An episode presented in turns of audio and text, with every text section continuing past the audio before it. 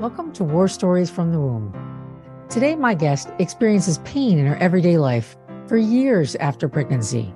And then, finally, after an exploratory surgery, gets a diagnosis she's been waiting for. This is a show that shares true experiences of getting pregnant, being pregnant, and giving birth to help shift the common cultural narrative away from the glossy depictions of this enormous transition that you can find on all kinds of media to a more realistic one. It also celebrates the incredible resilience and strength it takes to create another person and release that new person from your body into the world. I'm your host, Paulette Kamenecka. I'm a writer and an economist and the mother of two girls. In today's episode, you'll hear how Kayshaun, a nurse turned businesswoman who's a mother of four, uses the pain and trauma from her four complicated pregnancies to help other people both find their voice and consider natural remedies to things like fibroids and endometriosis. What follows is the second part of our conversation.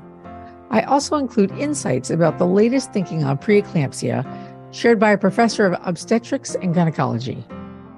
We return to Kayshaun's story as she's describing the consequence of carefully investigating her fibroid situation as she's trying to avoid a hysterectomy. In a way, the, the tumor cancer scare was needed I wouldn't have found out what we found out. Oh my gosh, Paulette. He went in there and found that I have like a plate of scar tissue. My uterus is attached to my abdominal wall, and the scar tissue is growing through my organs. He said, You saved your life. If you would have went and had that hysterectomy, you would have woke up a completely different person. That doctor wouldn't have been able to do it. You have adhesions connected to your bladder, from your uterus to your abdominal wall to your intestines, all my other organs and stuff. And I'm like, hmm, I got scar tissue attached to my uterus and my abdominal wall. And I was like, that's why I was never able to walk past that time frame all this time. And, and the doctors were thinking I was crazy, saying it's just the fibroids. And I'm like, no, it's something else. It's something else. And I'm relieved to have a diagnosis and to have answers. But it took 19 years to get this diagnosis. Okay, so endometriosis occurs when the lining of the uterus starts to grow outside the uterine wall. It can grow on ovaries or fallopian tubes or anywhere inside the abdominal cavity. Right now, the current estimates suggest that on average, it can take 10 years before receiving a proper diagnosis. That's the current standard, not the standard that Kayshaun lived under. Why, you might ask, does it take a decade to figure this out? It sounds like the most common symptom is pain that can register in the pelvic area, but also in other areas like the lower back. It can happen during a bowel movement or during or after sex. And because it can show up in many different places and circumstances, the pain is often attributed to other diseases like irritable bowel syndrome.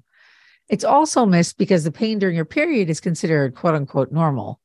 And I'm guessing another aspect of this disease that makes it hard to diagnose definitively is that the only way to know for sure that you have endometriosis is to conduct a surgical procedure where a doctor puts a small telescope inside the abdomen. So thank goodness for this doctor who figured it out, right? Who went to look right, for it, yes, trusted your description and went and looked for it. And are the tumors benign? Are they just fibroids Yes. or yeah, okay. Yes, they were. Okay, good. Okay, good. So that's amazing. Maybe you can clue us in in your holistic practice. What do you do for fibroids? I'm going to preface Kayshaun's description of her approach to fibroids by just saying that everybody is different.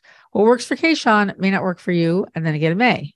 But this is not medical advice. If you have fibroids, please consult your doctor or whatever health practitioner you see for advice specific to your body. Fibroids are super common, affecting roughly 70% of women. They are tumors in the uterus, but they're often benign. And we don't know what causes a fibroid to grow, but we do know some risk factors that include age, they're more common as you age, obesity, vitamin D deficiency, hormone irregularities, and race. Numerous studies have shown that African American women are more likely than their counterparts to develop fibroids.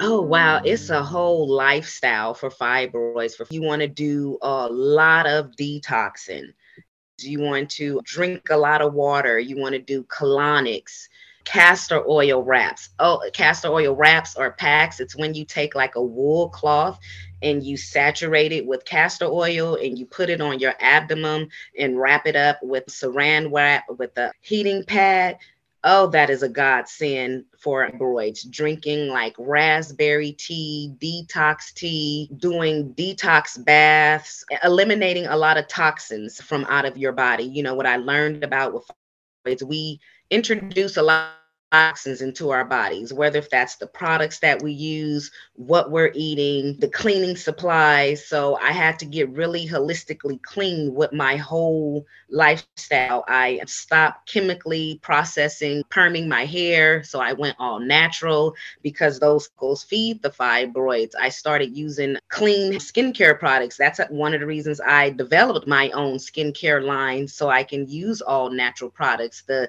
cleaning solutions that I use use they have to be clean. And so it was a an overall of everything. And and i had my doctors they were right there with me through this whole journey doing ultrasounds watching them shrink. And i remember the last ultrasound that i had did they were like they are all gone. They are all calcified. And i'm like i did it. I can't believe i did this. It, it was hard. It was expensive but it, it, took like five or maybe even seven years to do it naturally but they wanted to do surgery and i'm like right. no yeah i'm not going to do that yeah hysterectomy is a major surgery and nice to avoid if you can who did the surgery he was like if I was to ever choose to have a surgery, he was like, it's going to be a risky surgery. He was like, we have to have every organ that has this adhesion, we would have those specialists in the operating room with us because he said this has been attached for so long.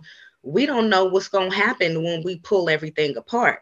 So, me, the holistic pain and trauma warrior, I'm not having surgery. Yeah. I'm taking care of this holistically and naturally. It's a very painful process, but I'm working with a pelvic floor therapist and I'm using massage therapy to manually break the scar tissue. Wow. That sounds like a, a big task. But again, to avoid surgery, it seems like it would be totally worth it.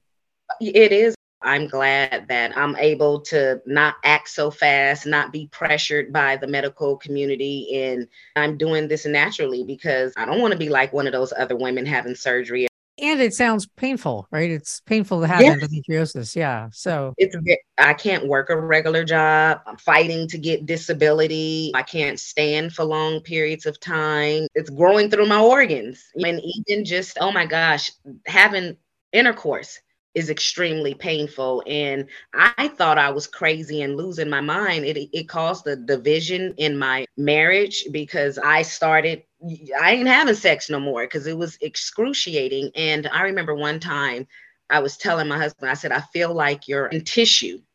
Yeah. As you penetrating. And I'm all like, you have to feel that. I know you feel it. I'm not crazy. And his crazy, but was like, yeah, I do feel that. I he was like, it, it's like he's breaking my virginity each time. Yeah. I'm yeah. all like, how can you put me through this? And so when I found out about the endometriosis, and as the therapist was breaking, you know, doing massage therapy, I'm all like, why are you going all the way down there? You know, yeah. you should be up here. I mean, she was all by the labia, all, and I'm like, I said it goes all the way down there. She was like, yes, I can feel it. She was like, it's growing all through here. And I was like, can this go through the vaginal wall? And she was like, Yes. And I'm like, Oh my God, that's what I, I was going through all these years, you know. So to just be raw and honest and open with everyone on your platform, I haven't been sexually active in years. Yeah. I have a desire to be sexually active because it's it's torturous. So, you know, I need to continue my therapy and, and break this tissue down. I'm so grateful that they figured out what it is so that you can stop doubting yourself and appreciate that, yeah. you know, your body's right, right? Trust what you're feeling. Mm-hmm. Good Lord. That's such a long journey. That's such a, that so many things that you learned along the way. Is there, if you could pick out something, and I know that this is a hard question, pick out something to tell to younger Kayshaun, is there something you would tell her? I would tell younger Kayshaun to slow down and okay. to not herself because, you know, third pregnancy, I had preeclampsia again. So the third pregnancy, how do you walk into that? I mean, it's painful to walk. I guess I thought because you were having all this other pain, that was it. You were like, I'm done. Oh, but I waited three years though to get pregnant again. Okay. And and it was you know I had just had my second miscarriage. I didn't even know I was pregnant. I had found out we had a, a car accident. A really, really bad car accident. Wisdom went out the window. We flipped over. I mean, it was just really crazy and just through the them checking us up and because i'm bleeding and everything and they find out they was like ma'am you, did you know you were pregnant and i'm like no i didn't know and they was like you've lost the baby and now we need to do a dnc and i'm like I'm pregnant and I lost the baby. You know, I just had a car accident. My kids went out the window. My husband almost lost his his limbs. It, it was just, I'm like, I can't believe this. You know, so it wasn't as devastating as yes. the first one, but you just to know, surrounded surrounded by all the other trauma, yes. Right, right. Yeah. But so I get pregnant the third time and I was ready. Actually, I wanted a girl. So I was excited to be pregnant this time because I've already have two boys. I have my husband. I'm the only female in the home. I'm ready for a girl, but it was towards the end of the pregnancy. I was at school and almost passed out again and the instructors Uh-oh. they call the ambulance and I get to the hospital and they do the test and they let me know that there's it's eclampsia again and it was like you have to go to surgery right now. It, it's very bad. So yeah. first, how far along are we? 38 weeks. So okay. I had a scheduled C-section date just didn't make it to it. And when you feel the dizziness, do you think, oh shit, this is preeclampsia again? Or you don't, it doesn't feel the same? I don't even think I thought about that because I was trying to get to my class. That's all that I was worried about. And I was just like, hey, something's wrong. Well, maybe I'm tired. Maybe I just need to sit down. But I barely made it into the class and up the stairs, and everyone was all over me. Like, blood, the blood work that shows you have eclampsia is it like liver enzymes or something? Like what yes, what's telling yes. yeah okay. Yes okay. liver enzymes. And i was scared this time because they was just like oh my god you got to go in. My husband got there but we had the little the babies you know we got a, a four year old a two year old at this time and um, there was no one around and they were going to make me go into surgery by myself. So i'm calling my dad neighbors i'm crying. I'm like i can't go into surgery by myself. And luckily we had the neighbor and my dad got there at the same time and uh, my husband was able to come in there and be with me. And so they do another emergency c-section which now i feel like you're like oh this again Yes, it's another emergency C section, but my bladder wasn't cut this time. I was only in the hospital for three days. I actually was able to walk on the first day. So it was just that scary process, but it just made me think why is this happening again? To experience preeclampsia once is a huge challenge. To experience it twice is hard to get your head around. I took this issue to Dr. Jellen, the program director of Maternal Fetal Medicine Fellowship and associate professor of gynecology and obstetrics at Johns Hopkins University School of Medicine, who provided insights about preeclampsia in last week's show. Other than the existence of this underlying cardiovascular pre disease we talked about, what are the risk factors for preeclampsia? So, we know of a lot of risk factors. We know for certain, if somebody has had preeclampsia in a prior pregnancy, they're at risk. If they have chronic hypertension, they're at risk. And then a lot of other things. So, carrying multiple gestations increases the risk, probably because of the stress to the body is greater. But underlying diseases such as kidney disease, diabetes, autoimmune conditions, all of those things put patients at risk as well. Then there's risk factors that maybe are more moderate, and those include having a high body mass index or having a family history of preeclampsia, being over 35, having in vitro fertilization. We know that Black race is also a risk as well as low income status. So, race seems like too big a category to be a risk factor. So, that must be a stand in for something else we don't quite understand. So, a lot of studies have really tried to approach race and really break it down by other what we call co-founders. So we know that race can be associated with other things and can we tease it out and say, oh, is it these other things and not just race?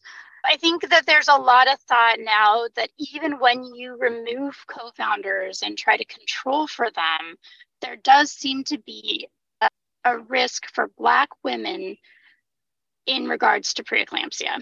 And the United States Preventative Services Task Force addresses this. And they say that Black persons and lower income, not either or, but independently, are associated with increased risk due to environmental, social, and historical inequities shaping health exposures, access to healthcare, and the unequal distribution of resources not biological propensities. So I definitely think some people will argue all kinds of genetic environmental interactions that could be attributed to race, but people have started really talking about this theory of racism as yeah. a risk factor. Yeah. Well, that seems like a super important thing to tackle and a big thing to tackle. I think we're in a world now where it is being actively addressed in many, many areas of healthcare. And I hope that in years coming, we will have better ways to actually treat it and manage it yeah. than we do now. Yeah. I just attended the Society Maternal Fetal Medicine conference in San Francisco last week. Yeah. And one of the oral plenaries talked about treating blood pressure at lower blood pressure thresholds yeah. to improve outcomes. And so instead of using the usual 140 systolic over 90 diastolic, they were really treating, I think, at 130 systolic over 80 diastolic to see if they could improve outcomes. And it does seem like using classification systems such as that could be beneficial. And we definitely have seen improvements in the management of preeclampsia as we have developed better antihypertensive algorithms for management. And I do think they're amazing drugs that are very helpful in pregnancy. But everything went well after that. And then the fourth pregnancy, that's so horrific. I wasn't able to have children after that. That whole pregnancy, I was sick the whole time and extremely sick. I couldn't hold down water, food, or anything. I just kept throwing up to the point where I had to every other day I was in the emergency room getting fluids. And so even the nausea medication, the Zofran, it was barely working. And so, and this is why I say I would tell Kayshaun to slow down because I was in nursing school at this time.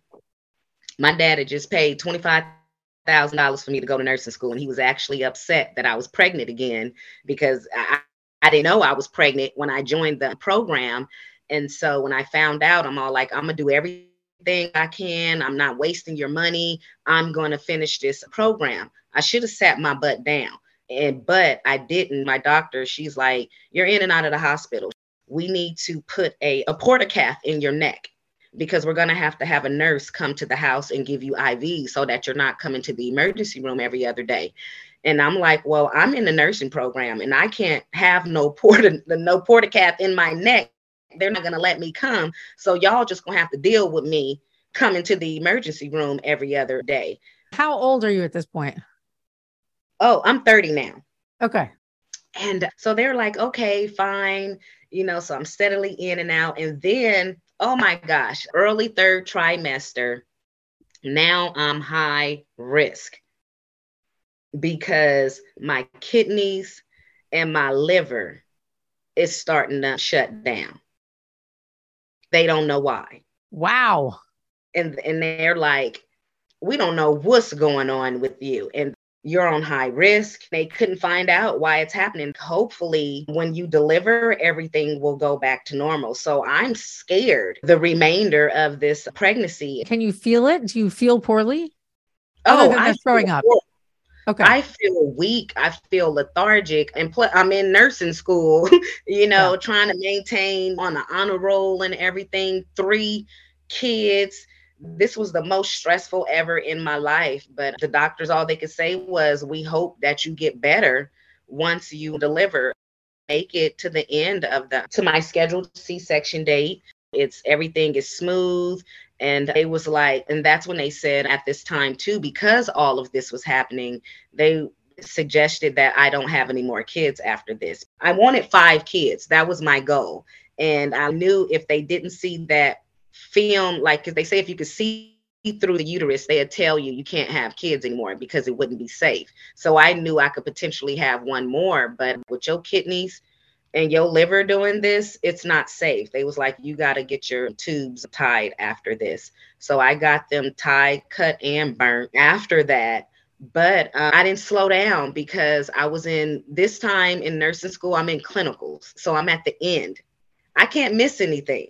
Yeah oh my gosh, I wish I could go back and tell Kayshaun to sit her butt down and rest and wait to the next semester to finish because my crazy butt told the doctor, I got a good rapport with the doctor, letting them know what's going on. And I'm like, I got to go back to school. So they, I had them double staple me the little white strips that they put on those they put the the tape double that wrapped me up and seven days later i was oh. back in clinicals wow and it was so hard but i come i come from a real hard life where i'm used to just pushing myself or i won't get to the next level or succeed or i'm going to be continuing to struggle my c-section scar ripped open three times what what does that mean, ripped open? It came apart. Wow. And you know what I did? I my doctor's office was less than five minutes away from the school. I would go to the doctor's office. Hey, I just busted open. I need y'all to close me back up. And they will close me up and I'll go back to school. I did that three times. Wow. That that I, seems unbelievably painful. It was yeah. unbelievably painful, but I was under a lot of pressure. You know, I'm the primary breadwinner for the family. I'm not getting any assistance. I got these three kids. My dad just spent all this money. He's not trying to continue to help me. So I felt like I had to force myself to do this because I'm thinking, oh, life is going to be so much better and all of this. But I was tearing down my body in the process, not knowing. I'm thinking I'm this strong, incredible woman, but I'm paying for it later. Well, well, so, to be clear, you are the strong, incredible woman, but but it's not for free, right? It's not for free. Yes. yes. So when your daughter is born, kidneys and liver go back to normal? Everything goes back to normal. Okay, good. And then eventually you heal? Yes, I heal. I heal because school was done. I started resting as much as, oh, but I heal. But I still remained having those pains if I walk for too long or anything like that, even though they were like, oh, it's the fibroids. But I heal. I was happy to not have preeclampsia again. She's healthy. I think this was the shortest amount of time I stayed in the hospital, which was only three days, which I was kind of shocked. I'm all like, I was high risk the whole time. But yeah, I was, um, was going to guess 10 minutes based on the Kayshaun schedule. Right. yes. Wow. I mean, that's amazing. And so, how old are the kids now? Now 21, 19, 15, and 13. Wow. Wow. Yes. So, you're still kind of in the thick of it, right? That's middle school and high school? Yes. Yeah. You look amazingly calm and well rested for that, for everything that happened and for kids in this period? I try really hard. You know, going through all of these different uh, challenges, it has taught me to look more into myself, to more self advocacy, because finding out to have stage three endometriosis 19 years later, it could have been found a lot sooner if I was more in tune myself. We tend to let others tell us how we feel like, oh, ignore the pain or it's not as bad or pray to God and all this stuff. And it's like, if I would have just told those people to shut up and listen to me and take what I'm going through seriously, I wouldn't have suffered as long. But that's part of my mission now to speak on see of those in chronic pain or chronic health issues to stop letting others tell you what you feel. I did a post the other day that because you can't see or, or feel or understand my pain doesn't mean that it's not real. I totally agree with you. I'm hoping that with more research into women's health conditions, endometriosis, fibroids, menopause, for example, that it will be less of an uphill climb for our kids than it has been for many women in our generation. So, so is that your work now? Is that what you're doing now? Right now, so I have the skincare line and I do a lot of educating. I don't work in the medical field anymore, but I'm so used to educating others. And so I've been getting a lot of people follow my journey. I've been speaking about it a lot more. So I am transitioning to add to help others with their fibroids. A lot of people want to follow my journey with handling the endometriosis because I'm doing it holistically. So they want to follow me on this journey. So I'm shifting over to share that more and to help others when I left the medical field, I kind of like thought, uh, like, what am I going to do? I spent 20 years in medical field. Now what? I have to re-find myself, but I've been able to see all the trauma, all the pain that I have been through, learning how to deal with it holistically. It's because now I can help others. I've had people come as I would share, they'd be like, oh my God, I can't, I thought I was the only one dealing with myofascial pain syndrome and you you've been helping me and then i felt guilty like oh my god i've been keeping all this knowledge into myself and just those close to me so now i have that that urge.